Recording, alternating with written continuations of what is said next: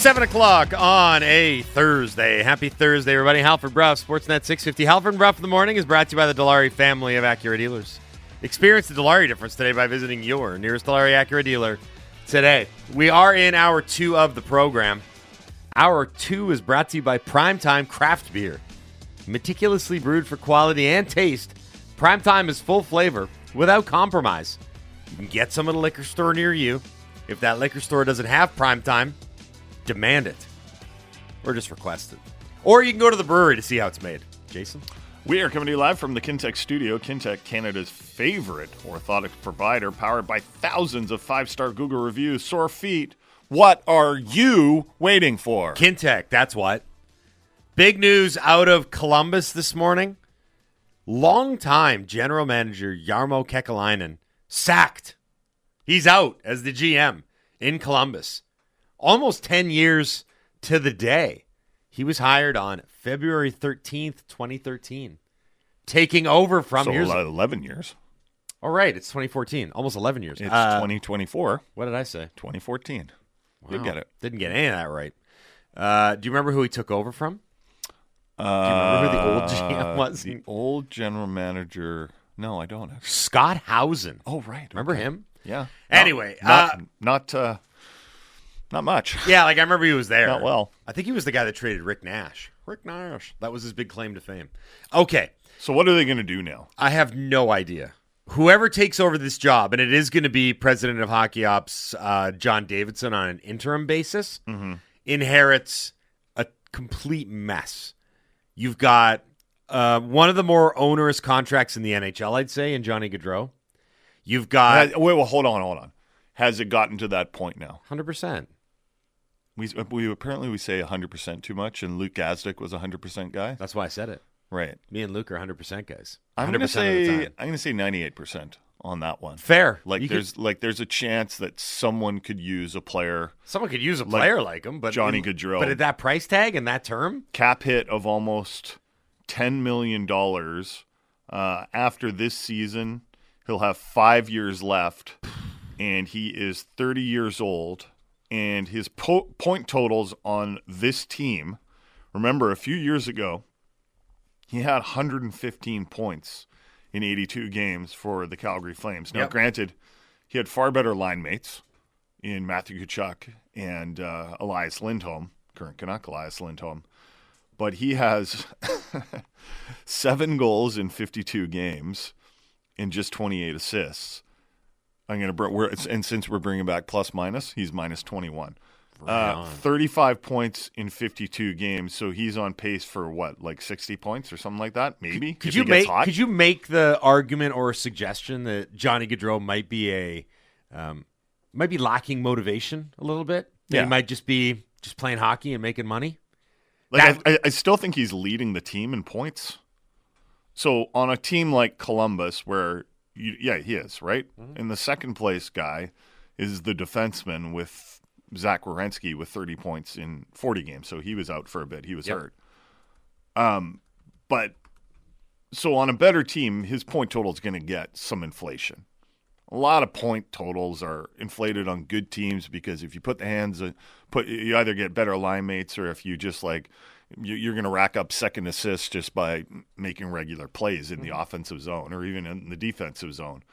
But Johnny Gaudreau, I think a lot of people had some questions when he went to Columbus about how serious he is for you know how serious he is about winning because he went to Columbus, uh, and now Columbus will be in a situation where maybe it actually doesn't really matter to them because it's going to take so long for them to build up that his contract might just expire by the time that they're ready to really roll Sure. because it takes a while. But at the same time, you're paying this guy a lot of money on a team where revenues aren't through the roof.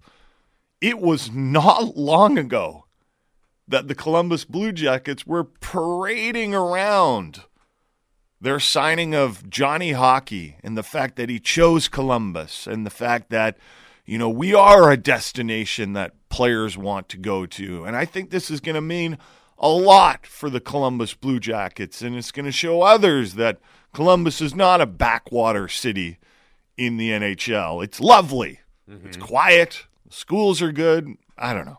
Johnny's like, I chose Columbus so I wouldn't have to try. They're like, wait, wait, what? What? it's on the billboard when you come into town. Here's the thing, though. And the interesting thing is that for he's also got a full no move clause, so he's going to be in control of wherever he goes if they do ask him to go, and if he does say yes. I'd like to exercise the no move part of that no move clause. Okay, here's the thing that I find really interesting: the dynamic at play with Columbus for the longest time has been that they feel as an organization that they need to push back against the negative connotations and perceptions of the city and the market. Right? That's pretty fair. Torts when he was in there, so like it was us against the world. Like no one likes Columbus, no one respects us. Jarmo's always talking about like the things you mentioned. We have great school districts and everything is safe. We have a lot of green spaces and affordable real estate. The interesting thing about all of that is none of those efforts have gone towards making them a functional hockey franchise. Like that is almost the biggest detraction of playing in Columbus right now. Is that it's an endless array of tumultuous decisions, poor management, and I mean, okay, for this season alone, we had Aaron Portzline on a couple weeks ago, and he's like, it hasn't just been the Babcock thing. Elvis Merzlikins mm-hmm. has publicly requested a trade, and they've kind of jerked him around from being like, "You're in. You're our starting goalie. No, now you're our number three. No, now you're our starting goalie again. No, now you're our backup." Uh, one of their top prospects, David Jiricek, he was visibly upset that he got demoted to the American League after they told him, "Congrats, you made the team." get an apartment in Columbus. and then like, you know that apartment, you might want to sublet it or VRBO it or something because you're going back to where is it, Lake Erie or Cleveland or wherever. So the VRBO, I thought it was Verbo. Vacation rental by owner. I was calling it Verbo. I think you can call it Verbo. Mm-hmm. But VRBO. Hey, have you seen Kazam?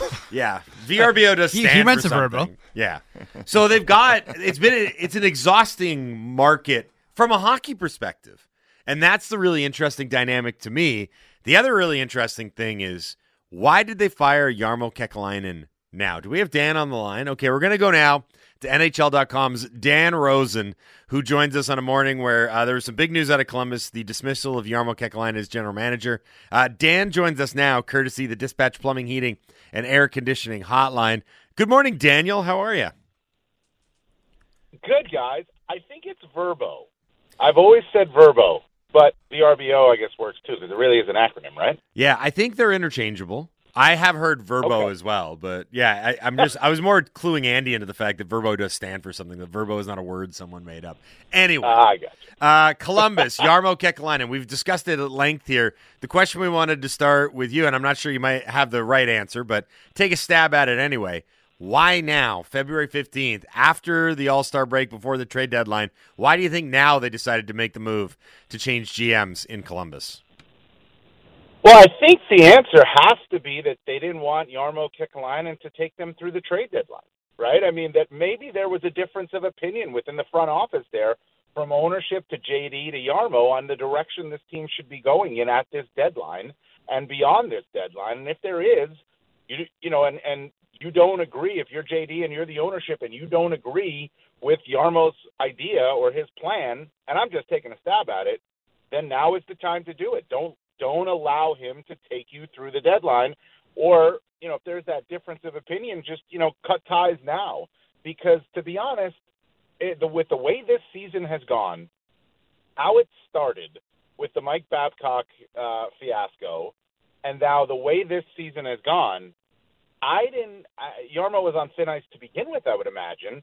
And if there's any, you know, and the and the way now it, it things are going, and especially at the deadline here, if you don't like the direction he wants to go in, well, you got to cut ties and you got to let him go. Uh, I thought he was going to be let go anyway. To be honest with you, I thought he could have been let go the you know the moment the the Babcock stuff went down. Like somebody had to be a fall guy for that, and I thought it would be Jarmo being the fall guy for that because he's the one that hired him, right? Um, but they do it now, and the only thing I can really think of is because of the trade deadline stuff coming up, and they didn't uh, want him to him to take them through the trade deadline. Uh, so John Davidson, along with the team's hockey ops management team, uh, will assume GM duties while the club goes through the process of hiring a replacement. That's according to the Blue Jackets team update. Um, in what way could the Blue Jackets be active at the trade deadline. I guess they've got a guy like Jack Roslovic, who is a pending UFA. Um, we were talking about Johnny Gaudreau and what they're going to do with him. That doesn't seem like a trade deadline discussion. But No. anything else that you could see? Uh, Boone, Columbus, Boone Jenner's name has been out there. Aaron Portzline just wrote about Yeah. that for the Athletic. right? Yeah. Yeah, Boone Jenner's name's been out there. I mean, I I don't know who wouldn't want Boone Jenner at, with two years left on his deal at three point seven five million. That's good, terrific value. Although I don't know why, if you're the Blue Jackets, you want to get rid of him either. So there's there is that. Um, to me, like the Blue Jackets are a really interesting team because there's a lot of young, like what Jarmo has done is draft and and, and pseudo develop, right? I mean, they, they I think they've drafted pretty well, but they've got to get their development in order and bring some of these young guys in. We've seen some of the guys come in: Cole Sillinger, Kent Johnson, Marchenko, uh, Jiricek, who you guys were just talking about. That's a little bit of an issue that that's got to get resolved, no question about it. Um, so I think they're in an interesting spot that they don't necessarily have to go out and trade only guys, you know, rentals for draft picks and prospects. Like they could be in the market for a bigger deal. The, the maybe the best trade chip that they think they might have is the is, El, is Elvis Merzlikins, but I don't know what they get back for him. He, he's an underperforming goalie, borderline number one, signed to a big deal, who has already said he wants to be traded and has already asked for a trade. Right? I mean, so I don't know where your bargaining position is on that one, but they're in a position where they don't necessarily have to go out and rebuild or retool. They can make a bigger move, and it doesn't have to happen now. Yeah, if Roslovic isn't going to be part of your future, fine, go trade him. He's a pending UFA.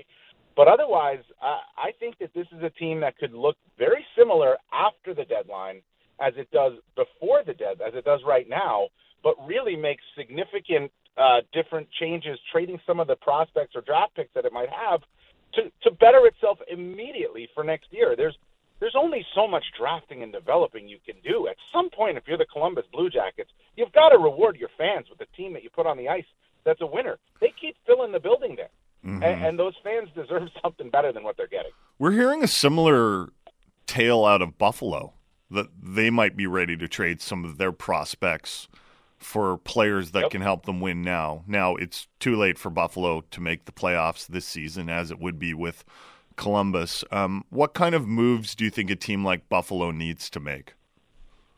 Well, listen, uh, it is very similar. Look, they what they don't need to do if you're the Buffalo Sabres, what you don't need to do is you don't need to to continue to retool, rebuild, like I was just saying about Columbus. You've got a pretty good young core there of players, and you've got a bunch of pending unrestricted free agents: Olofsson, Girgensons, Okposo, Robinson, Erik Johnson, a lot of Erics, by the way, Eric Comrie. If if these guys are not going to be part of your team, beyond if you don't see a future for them in Buffalo, get rid of them. Trade them as whatever you can get, right? And I'm not saying you'll be able to trade all of them, but trade them for what you can get. And then in the off season, you really take a look at where you're at. You've got Dahlin, you've got Power, you've got Tage Thompson, you've got guys to build around. That to Alex Tuch, right? You've got guys to build around. You have a goalie who you think can be a number one in Devon Levi. Get him a veteran backup, okay? Like get a veteran backup in there and and and make that work for Devon Levi. And then what I would do is not trade away from what you have, but add. Go out and make the big signing. Do the make the big splash. It's another fan base that deserves it, right? I mean, we keep the Buffalo Sabres just keep, you know, like just keep churning away and not going anywhere.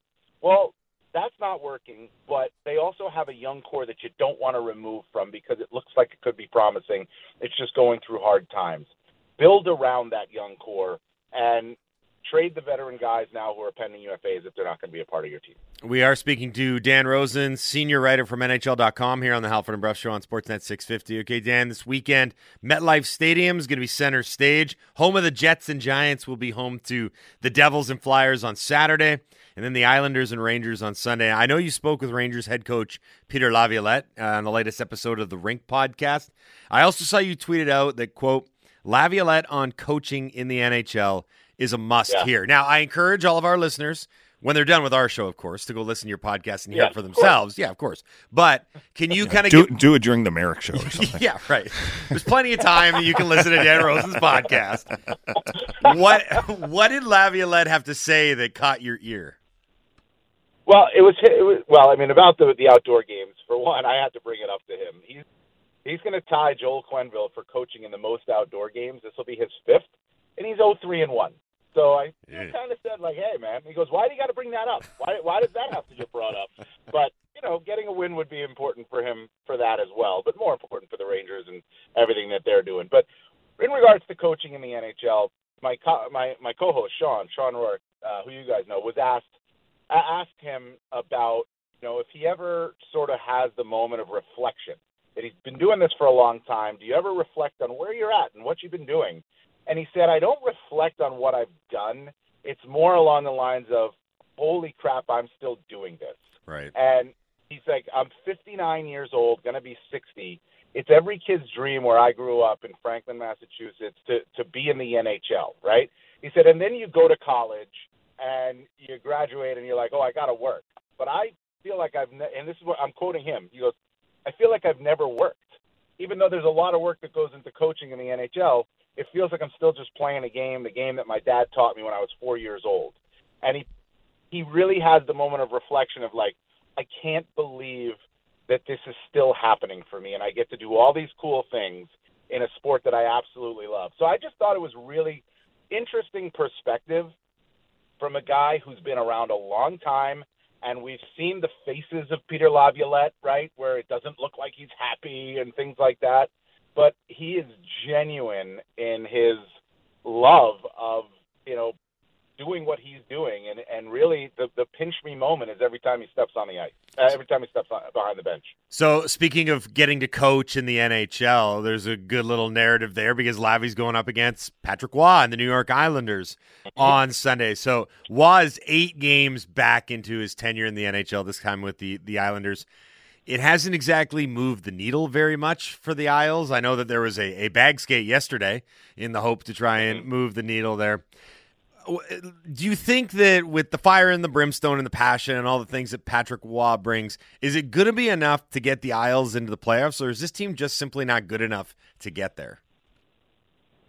Well, I think they're good enough. To be honest, I do. Their goaltending should be. Um, they can score. Let's not let's not discount that. They can score. What I think we've seen more than anything from the Islanders since Patrick has taken over is a focus so much on keeping the puck out of the net because that was an issue for them. Like you remember under Barry Trotz, like they couldn't score, but they keep it out. They win all these two to one games. Well, it's not a, it's not that type of league. You can't do that anymore. And they've been better defensively, except you know, I mean, take away uh, you know a few uh, games here and there. The Calgary game wasn't great. They've been better defensively, but he wants them to push. He wants them to go. He wants them to get up the ice, and I and it's not going to happen overnight to where they can just immediately switch. They were a passive team under Lane Lambert, and they were a passive team a team under Lane Lambert for a year and a half, and now it's like a complete reversal of what they want. And I think it just takes a little bit of time. I do think they're good enough to get in. The East is it's wide open. It's just wide open there. Are the Devils there? What's going I mean, the Flyers keep playing well. Is the bottom ever going to drop out on them? We thought it did, and now they're back. Um, it's wide open for them. The Islanders just need to, to figure out the style that Patrick wants them to play because I agree with him. If you can push in this league and you push for offense and they can do it, and you still stay within the structure, there's a lot of good that can come of it. The problem is the Islanders, when they push, they turn the puck over. Their defensemen turn it over a lot. And so that's why I think they're a little bit passive because they were turning it over and it just gets in your head. Well, they've got to be able to figure that out. I, I think they can. I think they have the talent to do it. When will time officially run out on the Pittsburgh Penguins? Um, now, Yeah. you know, like honestly, uh, we talked about this. Uh, you know, of course, after you listen to this show, go listen to the podcast, uh, the NHL at the Rink podcast. Shawn and I discussed this, and and to me, Jake Guentzel is the piece that you trade right now. Um, get you you have to. I'm not saying rebuild everything, tear it down. You know, you still have Crosby. I get that, but are you gonna keep, you know, stuck in the mud because you have legendary players on your team that have done so much for you? That you can't do that. I don't think that's fair. I don't think it's fair to the legendary players either. You know, mm-hmm. and I don't know why you, you okay. You're going to give Jake Guentzel an eight-year deal. I, I think Jake Guentzel's a terrific player. You're going to give him an eight-year deal to make you any better than where you are right now. I don't think it does. You know, trading him doesn't, but it might make you better in a year or two. And yeah, okay, that's hard for 87, 71, and 58. And you got Karlsson too, right? I understand that's hard, but you got to look at the bigger picture here. If you're the Penguins, they haven't scored more than two goals in a game in 11 straight games. They're going nowhere this season. I think this is the opportunity for them to change it up a little bit. Um, was trading for Erik Karlsson a mistake? Um, no, I mean, maybe it might be just because he's another contract that you have to worry about on a on an older player. It's hard to say trading for a guy who had 100 points last year is a mistake. You know, um, I I think he's still a really good player, and and just because I'm saying trade Jake Guentzel doesn't mean you can't compete for a playoff spot next year. You know, like hey, I mean, if they go out and they sign him and they compete for, they'll still compete for a playoff spot this year. But um, doesn't mean you can't compete for a playoff spot next year with Crosby and Malkin, Letang and Karlsson. To me, it's just you. You just got to rejigger it around those guys a little bit. How you do that, that's not my job. That's Kyle Dubas' job, right? I don't want to say it's a mistake to go out and trade for Erik Karlsson because I think what they were trying to do, and I agree with the sentiment that when you have Crosby and you have Malkin, you want to go for it. But you see what Malkin is right now. He's not the player he was. He's the one that I noticed the most that's fallen off. Yeah. When I watch him, I'm Yeah. like, he looks. I mean, he is old. He's 30, he's 37, but he looks like he is quite often two steps behind. And if I'm addressing power play concerns, I'm looking at Malkin's spot on the power play. Right. Right. And so, to be honest with you, I think this goes back, and this is pre Kyle Dubas. I think this goes back to Ron Hextall buying in to the legends and the numbers that are going to go up in the rafters and re signing Malkin to the three year deal or a three or four year deal and re signing Letang and trying to run it back. That was the moment. That was the opportunity where you say, Thank you very much. You guys were absolutely unbelievable. You will forever be Pittsburgh sports heroes, but we have to make a change. And sorry, Sidney, we have to make the change because we're not going anywhere. They didn't do that, and now look at where they are. They missed the playoffs last year, and they're probably, unless they get their game together here, even with a terrific coach, going to miss the, and, and good defense and goaltending, going to miss the playoffs again this year. Dan, this was great, buddy. Hey, are you working the Stadium Series games this weekend? Yes, I am. I'll be there both days. I'm actually going to go out there for the Islanders practice today before I head over to Madison Square Garden. Be there tomorrow for the Flyers, Devils, and Rangers practices, and then I'll be at the games on Saturday and Sunday. Right on. Enjoy, buddy. Should be fun. Thanks for doing this. All right, thanks, guys. Appreciate it. Yeah, thank you. That's Dan Rosen, senior writer from NHL.com here on the Halford and Brough Show on Sportsnet 650. Also the host of the Rink podcast with another one of our longtime buddies from NHL.com, Shawn Roarke. Check it out. They go on up there right now. It's with uh, Andre Palat and Peter Laviolette. Random stat Yes. Geno's shooting percentage on the power play Wow. Okay. is 5.7%. Feels low. It's it's it's very low. Yeah. It's almost milk. like Petey's almost twenty percent, Miller's nineteen percent, um, like Filip Hronek is thirteen percent. And when you watch the Penguins power play, Geno is shoot, is still shooting, but they're not quality shots. Like this isn't just a run of bad luck for him. He's out there just flinging the puck on net, and you're like, ugh, it's hard to watch. Um, if Jake Guentzel is seriously injured, and in case you're just getting caught up with the show or you didn't listen to the first hour and a half, uh, the Penguins suffered a double loss last night. They lost the game 5 2 to Florida. That's their third loss in a row. They also lost Jake Guentzel to an upper body injury in the third period. Uh, he didn't return, and Mike Sullivan didn't have an update following the game, just said he's going to be evaluated. If they lose him and they're unable to move him prior to the deadline, Yikes! and they miss the playoffs. And then he just walks for free. Could you imagine? That is a worst, worst, worst case scenario Mm-hmm. for Kyle Dubas. Yeah. And then you're looking back on it and you're saying, why didn't we jump on this earlier? Or why didn't we make a decision earlier? Because the big thing in Pittsburgh that we've heard was, well, we got time, we're going to take it, Mm-hmm. and we're going to maybe go into the All Star break and make a decision there. And then lo and behold, there wasn't any decision made. They obviously haven't come to an agreement on an extension. Everything has just been wait, wait, wait. And you, you we've heard countless NHL executives, including one of them that was employed here in Vancouver for a long time, talking about, well, if you're given the time, use the time. If you have the time, take the time. In the case of Pittsburgh, though, I did agree with them taking their time because I think the East is wide open, and if they could find their game and make the playoffs, I thought they had an outside chance of just- at least making a run. But I, but but this was always the risk. Yeah, like I'm just You know? framing it as Yeah. like there's no, No, for there- sure. There's no risk-free decision in the National Hockey League. Really, this is one of the ones where unless you're gonna do the um, put him on ice like Jacob Chick- Chychrun, and by ice I mean not actually on the ice, but you put him up in the press box for six or eight weeks. This is the risk that you run. Now, again, we have no update out of Pittsburgh yet. We're obviously keeping an eye on that and all the different trade targets across the NHL as it pertains to the Vancouver Canucks. Uh, coming up on the Halford and Brough Show on Sportsnet 650, we got an open segment so we can dive into the Dunbar Lumber text message in basket. A reminder: get your what we learns in now. We're going to be doing them at 8:30. Drance is going to join us at 8 o'clock.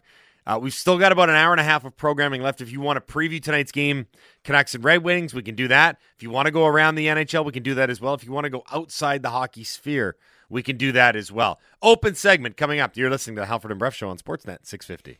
Talking all Canucks all the time. It's Canucks Talk with Jamie Dodd and Thomas Drance. Subscribe and download the show on Apple, Spotify, or wherever you get your podcasts.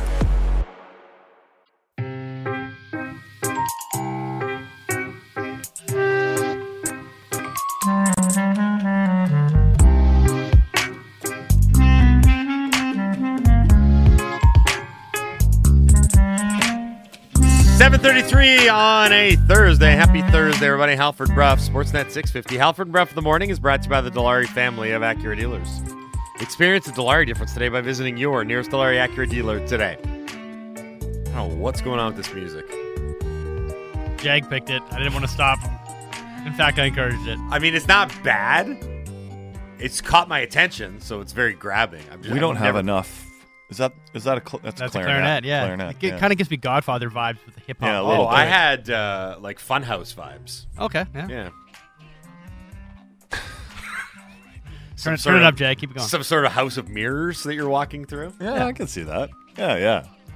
What's that over there? Oh, Yeah. it's me. It's a fun house if, if ran by the Godfather. Right. Right. What's that over there? Oh, damn it, that's a hitman. Yeah. You're asking too many questions. buddy. Uh, hour two of this program, we are smack in the middle of it. Hour two is brought to you by Primetime Craft Beer, meticulously brewed for quality and taste. Primetime is full flavor without compromise. Get some at a liquor store near you or visit the brewery to see how it's made. We got an open segment here on the Halford and Brough Show on Sportsnet 650. Quick recap. Big news of the day Jarmo Kekalainen out in Columbus. He was fired about an hour ago. Uh, the new general manager, who is the existing president of Hockey Ops, John Davidson, is not only going to take over GM duties, he's going to meet with the media in an hour. I guess we'll get some answers to our questions, including why now? Dan Rosen from NHL.com just came on the show and said probably so that Jarmo doesn't take this team through the trade deadline and uh, inflict further damage on the organization. He didn't say that. I'm paraphrasing, but it was a tough end uh, for Jarmo and a tumultuous last few months, uh, punctuated by the very, very mishandled uh, Mike Babcock hire and a series of acquisitions, free agent signings that just haven't gone their way. So that was the big news of the morning. Uh, we've got an open segment here. We'll dive into the Dunbar Lumber text message in basket at 650, 650. Go ahead, Jason. Uh, we got an unsigned text here. It says, "Listening to your Dan Rosen interview reminds me of when Trevor Linden was with Canucks management, and he said he wasn't going to rebuild because he owed it to the Sedins. Yeah, he said I couldn't go into that room and tell the Sedins we were going to tear it down." Uh, the texter continues, "Look how long that delayed the rebuild of the Canucks. Pittsburgh is in the same spot." Hopefully, they learn from the Canucks. oh. I think Pittsburgh was in a slightly different spot. Like I think they had a better team and better prospects of competing um, heading into this season. I still think the Erik Karlsson trade was a mistake because I think they spent too much cap space on a player that frankly was a little bit redundant with Chris Letang already there. I think that would have been better allocated cap space elsewhere in the lineup. Um, I think they could have done better with that. Um, I think they're slightly better than the record too. It's just for whatever reason, um, their power play has been terrible. If their power play was was fine, uh, I think they could be in a playoff spot. I mean, right do we, now. do we need to address the? I don't even. But want the to obvious, the, sorry, just just Yeah. just yeah, yeah, just go, go. Uh, the obvious team for me is if you're talking about we owe it to this certain player. That's the Washington Capitals with Alex Ovechkin. Mm-hmm. Like no team should be bigger than your franchise.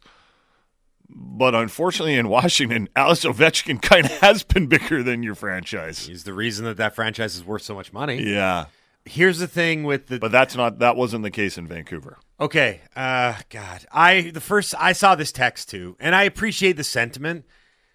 But look, it's hard to compare those two scenarios. And I'm just gonna I'm gonna say this as someone who loves Daniel and Henrik Sedin and admired the work that they did here and is forever indebted to the great hockey memories that they gave me and Vancouver as a franchise. There's a difference between Daniel and Henrik Sedin to the Canucks and Crosby and Malkin to the Penguins. Totally. I'm sorry. No, th- I'm is. sorry. One hundred percent. Okay, like No, there's another one hundred percent. Ninety-eight percent. ninety-eight percent. You can be a ninety-eight percent guy. That's Okay. cool. Yeah. Um, you know, I, don't- I again, I don't want to be that guy, and I know what you're trying to say in the text, but there is a certain you do owe Crosby and Malkin another kick the can to a certain degree. They brought you cups, Mm-hmm. multiple Stanley Cups. Crosby's going to go down as one of the best, what, five players in NHL history? Depending on who you're arguing with. he's in that conversation. And again, I, I hate because anytime you say all due respect to preface a statement, usually someone's getting disrespected. But all due respect to Daniel and Henrik, they're just they're not in that vein, that mold, that territory. And I the think- weren't as good as Sid is at this. Like, right now, he's still an incredible player. exactly. Yeah. He's having a, a another unbelievable season, Mm-hmm. right? So it's not meant to be disrespectful in any way, shape, or form. But I have more time for the argument that you owe it to the Penguins core, specifically Crosby and Malkin, than you had owed it to the Sedins with Linden. I appreciate the sentiment, though. Uh, Jay in North Delta, we were talking once again about the lack of quality rivalries in the NHL. And we had that conversation with Luke Gazdic. Um, and, you know, no matter what you think about uh, what happened uh, between the Sens and the Leafs with Ridly, Greig, Greg, and Morgan Rielly, and where you felt on that, um, it certainly is going to up the rivalry and is certainly going to add to the next time that Toronto and Ottawa play. I guess the problem is is when do they play again? Do they play again this Next, season? next season. Next season, right? So Jay in North Delta texts in, Jay, could the problem with rivalries, he's texting me, be the schedule? Hmm. Look how charged that last Oilers game was, and now they go 60 games without playing. We're almost at the trade deadline, and the Canucks haven't played the Kings yet. And the divisions are too big to build those rivalries in the playoffs. In my opinion, they need to play their divisional teams more and live with the schedule where you don't get every team in your building every year. Could so be, could be something to it. that, no, there is. Yeah. 98%. and go back to the old playoff format at the same time. Okay. do that too So, how would going back to the old playoff format, because it's good. Which old playoff It's awesome. format? which one are you talking about? Yeah. Uh, well, the one that was w- around when I was a kid. So the worst team, well, the worst, the eighth team plays the first seed, et cetera, et cetera, et cetera. Okay, so the one that I had as a kid was one versus four in the division, two versus three, Oh. and they tried to bring that back, Yeah. and there were complaints, so they kind of did like a, you know, like they they did they tried to get the best of both worlds, and the reason they brought back originally, remember, it was one four, two three, and then the PA complained, a bunch of fans complained because of a fairness issue, which Sure. I understand. Um, what if you've got a really good division versus a very bad division, and that would happen regularly? I, you know, the Canucks would sneak into the playoffs with like an awful record Yeah. in fourth. Meanwhile, maybe a team in the Patrick division, which had six teams, one team could be decent and they would get screwed. They'd be out of the playoffs. At any rate, the NHL recognizes this, and that's why they tried to go to that format Correct. but to create rivalries, to create constant matchups in the playoffs like we had in the 80s when the Flames and the Oilers would play a lot and the Oilers and the Jets would play a lot. Well, actually, more specifically, the Oilers would eliminate the Jets a lot. Let's be right? clear. And- And so you would have these rivalries that would be created, but the league is just too big now. And There's too many teams. there's too many teams and creating these rivalries is just too difficult and they recognize it but they also know that they're like yeah but expansion money is also pretty awesome right so Right, 'cause I, I- I- I think the problem with rivalries look at nfl look at how the nfl does it right there are still great rivalries in the nfl and most of them are interdivision rivalries There's a because- lot, there's a lot of because they- history there, right? There's the classic AFC North battles and all that because they right? play each other a all lot. Yeah, yeah, yeah. Think of how much of a, a schedule is taken up. You play each of your division rivals twice, Mm-hmm. and then you've got only eleven other games. That's it. Yep. No, I, I here's the thing though. The biggest difference I think between the NHL and the NFL in this regard is that the the NFL's rivalries are made in part because of the regular season. NHL rivalries are made during the playoffs. That's why they've tried to put these playoff matchups together so that you see some divisional opponents along the way. It just hasn't worked out. Well, Because- think of the last real rivalry that the Canucks had. It was with Chicago Yep. That was over because they played ago. them, but they played them three times in a row in, in the playoffs. And, the third one, the Canucks, you know, o- overcame the Blackhawks and, and they won it in spectacular fashion. Mm-hmm. And that rivalry lived on for a little while until the Canucks fell apart and the Blackhawks were like, we need better rivals. I, like- I agree with Grimace and Ladner. Uh, I'm assuming not the McDonald's character. That is a Uh, sentence you can only get on the Halford and Brough show. I agree with Grimace from Ladner. He said, "Do not go back to playing your divisional rivals eight times per year. It was too much. It was terrible and boring. Four to five is perfect." It was. It was. I- many I agree. times. Like, I didn't remember want- the Canadian division during the pandemic. You're like, and I, I mean, "God, like the Winnipeg eighth time, we. I feel like every other game we played the Coyotes, and they were obviously bad then too. Mm-hmm. And it's just like I, this is not entertaining to me. it's a tough problem for But the I still want to see one versus eight, two versus seven, three versus six in the playoffs, etc. But that's not going to create more rivalries. That's going to not create necessarily, but it's fun. It's like it's like the best team gets awarded with the worst team, but then there's also the chance that the worst team could upset the best team, which makes for great storylines. I think Fine. we also need to address the the argument here that no matter what the schedule is, it's not going to create rivalries because the players are too friendly with one another anyway. fewer. And the game I, is less violent. I don't think Do any. we have to make the players hate each other more.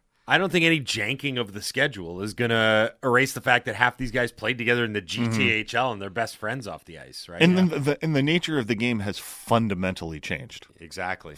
Go go back and watch some highlights from the 80s and the 90s. The game is played differently, And you need way differently. Well, now you almost need individual powder keg guys to have a rivalry. You need Ryan Reaves and Evander Kane and Brad Marchand and Tom Wilson and a handful of guys that are going to make things happen to have a rivalry. I mean, who are the two? You remember when the Battle of Alberta rekindled? The two key elements to it, uh, to be honest, were Zack Kassian and Matthew Tkachuk. Neither of them play for the teams anymore. They're both gone from Alberta. So it's that, and that was the thing. It's like once those guys left, who was picking up the slack? Like there who, aren't enough villains in the NHL. Well, it's an alarming But but villainy is often created by violence, and we don't want violence. But what Ryan Reaves said the other day, he's like, "Make hockey violent again," and you know your your brain's like, "That's that's wrong. We don't want people getting hurt on the ice," but it does create rivalries. Yeah. So it is that you know you go back and forth. Um, that's why a lot of us who are kind of my age and and older, we're like, hockey was awesome when we were so innocent, sure, and we're like, no one gets hurt in a fight.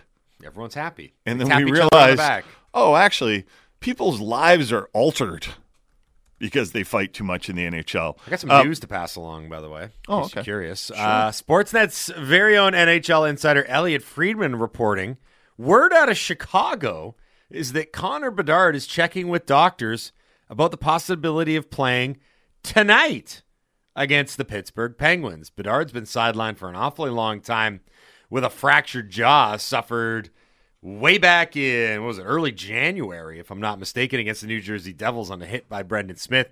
So has missed a bunch of games in the aftermath. He's been on the sidelines for over five weeks. I know that he had returned to practice in a non-contact variety. I'm a little surprised that they're trying to rush him back. I imagine he's just got to be champing at the bit. He's like, now I've been watching. He's us- probably the one trying to rush back. now right? I've been watching us play, Luke Richardson, my head coach, and uh, we don't score any goals. I feel like I can remedy that. And I was listening to the Halford and Brough show on uh, my hometown Sportsnet 650 yesterday, as I do every day, and Every morning. th- they were talking about Brock Faber m- maybe stealing the Calder from me. Good point. I didn't even think about Brock that. Faber. Uh, so anyway, no word if it'll happen or not, but Friedge reporting that Connor Bedard could return to the lineup tonight against Pittsburgh. Here's another text into the Dunbar Lumber text line. Hey guys, I'm curious to find out what you think about this. If the Canucks were at, to add another qualified top six forward like a Frank, Frank Vatrano, and before Dilawri texts me, I understand that you've said that the Canucks have not shown interest in Frank Vatrano. Okay. This is called an example, Rick. Okay. Who do you think would be the casualty to come out of the lineup at this point on the fourth line, assuming that the top six forward bumps Ilya Mikheyev down the roster? Well, Ilya Mikheyev has already been bumped down the roster.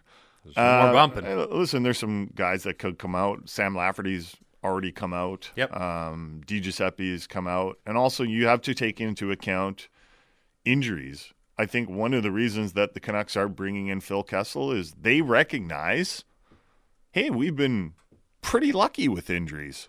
Uh, What if that luck runs out a little bit? Extremely fortunate. Um, they're taking a look at Phil Kessel. Uh, there's no guarantee that they'll sign him. We talked about Kessel earlier in the show. They've got a multi-point plan for Kessel. I'm sure he's going to have to meet some checkpoints. Like, are you in shape now? What about now? Okay. Uh, how have you been playing in the AHL? If you're going to get into AHL games, how do you look? Um, where are you going to fit in the lineup? Uh, you know, could you possibly help on the second unit power play? Could you possibly slot in with uh, Elias Pettersson because we're still looking for guys to play with Petey? I still don't see the fit for Phil Kessel, but maybe with an injury, I'm like, oh, hey, I see a fit. It's right there to replace that injured guy. So, on the subject of Phil Kessel, in hour one of the show, by the way, download the hour one podcast Apple, Google, Spotify, Petco, wherever you get your podcasts. Um, we talked about the article that Patrick Johnston had. He did a one on one sit down, one on one interview with Jim Rutherford, mostly about Phil Kessel. But within that interview, uh, Jim Rutherford made it abundantly clear that the Canucks are not done adding ahead of the March 8th deadline. He said, I don't think it'll be hard when he was asked if the Canucks will face any challenges in adding another player or two to the mix. All he said was, quote, it's about the cost and weighing what a player would bring. So here's the sort of skinny on this from Peach. The Canucks have roughly 2.6 million in cap space to work with. Depending on how they can manipulate like bringing Mark Friedman or an extra defenseman up or down, a number 8 guy, uh, Kessel would be signed, I presume, to a league minimum salary that would be prorated because he'd only be playing a handful of games, so he's not going to impact that very much. So the Canucks do have the opportunity, the cap space, and the desire, I think, is the big thing to add pieces. Now, Vatrano might end up being, and it's crazy saying this about Frank Vatrano, who is a good player, admittedly, but he might be too rich for their blood because of two things. One, how many other teams still need to go uh, shopping at the deadline? And then two, how that might drive up the price of a Vatrano. Like He's he- also got another year on his contract, which does com- Sure, he's not a pure little rental, bit. right? Yeah. Mm-hmm. And he's an all star. I mean, by way of the fact that Anaheim had to send somebody, but he's still an all star. I have a question for you guys. Yeah, what's up? Sort of spurred on by this texter. I know we talked about it a little bit, but do you think Ilya Mikheyev might be a trade chip for the Canucks at the deadline? See, I Chip? No. Or I don't- trade as possibility? an asset, someone to move for a use whatever word you want for a defenseman or another. I or I feel like a For lot of the- cap space, cap space. Sure. create cap space first and then go out and acquire someone. Sure. I don't see why they wouldn't explore it. I don't think anything should be off the table, but I also think that the criticisms that are have been lobbed at Mikheyev from our listeners, who I do appreciate, but you're all way off on this one. Why? He hasn't been doing anything. He is he was miscast in his role. Okay, but that start. doesn't change anything. And he's coming off uh, not just a torn ACL, but a torn ACL that he played half the year on. so how does that change this season? I don't It's think he's at 100%. okay, but but but yeah, but and then they foisted him into a role that was be above his head. fine. All that stuff is totally unfair to Ilya Mikheyev. Yep. It still represents a problem that the Canucks have to solve. I think he can be a very adequate bottom six forward. Is he worth the money? Is he, he worth makes? the money to do that though? But that's, I mean, that's, it matters, man. they signed him two years ago. Mike, here's a question: Yeah. If you could clear Mikheyev's cap space right now, I- would you do it? I already said that they should have everything on the table, Mikheyev included. So if Yeah. you could clear his cap space right now, and obviously you I just said get- that I think the criticisms are are are, are somewhat fine, unfair. fine. Yeah. I think everyone recognizes that he's been through a lot and he was probably miscast as a top six guy, and it's really hard to come back from the type of injury that he has. But it's kind of like it's besides the point. I get it. It's besides the point. Mm-hmm. Like w- w- whether or not it's unfair, you you you you're, you're not like you know what we're going to keep you because uh, the criticism has been unfair. We If feel bad could- for you, so we're not If you you. could clear that cap space, you would do it. Yeah. Uh, Jordan and Van with an early what we learned, but also a question for us. And this was actually something we talked about earlier in the show as well. Uh, Spit and Chicklets had a Manning Cast live broadcast last night in the States. That's right, on TNT. They did their version of the Manning Cast for the Penguins Panthers game. So he's asking about like the, uh, us being Sportsnet and the rights holder doing an alternate broadcast. Here's the thing this is just a personal anecdote and perspective, but I don't love the Manning Cast thing. I don't love the side. I find it distracting. Yeah, I mean, I don't, and I don't know if this is because I'm old. I think I think part of it is because we're old. I I don't know how people can watch a hockey game or any sort of sports game, but also have a secondary screen with commentary. Like that, that's just, that's just too much for me. I have I have the hockey game going yeah, or any game, and I have social media and I scroll, but it's not making sounds and it's not talking at me. Um, but if younger people are used to that or that's what they want, then we should give it to them because Twitch we- generation. Because Yeah. I want younger people to keep watching hockey regardless of what you know my how thought, it's presented. Okay, that's not a that. My thought is a little bit different than that. I think the the idea and the concept can work, but I don't think anyone's executing it properly right now. To me, it just sounds like people talking over the game. It's like you're if you were to go to a Super Bowl party and, and there was two people sitting there talking the entire time about I don't know, just Taylor Swift. Yeah, but if it was Peyton Manning talking, I might be like, oh, That's the thing. but that's why I mean, again, that's why professional why is broadcasters are. Peyton Manning at our Super Bowl party? Yeah, that's so cool. He's making sliders. Hey, Um, Peyton, shh. Yeah, well, that's the thing, though. Hey, Hold on, I'm buddy. trying to watch the game, bud. I'm not even joking. Sometimes I'm like, shh, I want to hear what happens. That's why professional broadcasters are professional broadcasters, right? Yeah, and th- and that's why Tony Romo, by the way, is getting a lot of criticism because he was over talking. Exactly. Right? Mm-hmm. You, you want the guy to be colorful and have personality driven analysis, but also you're like, shut up. Let us watch the game. okay, uh, final hour of the program coming up. We got Thomas Drance from the Athletic in Canuck Stock right here on Sportsnet 650. And we're going to dive back into the Dunbar Lumber text message in basket and read your what we learns. You're listening to the Halford and Brough Show on Sportsnet 650.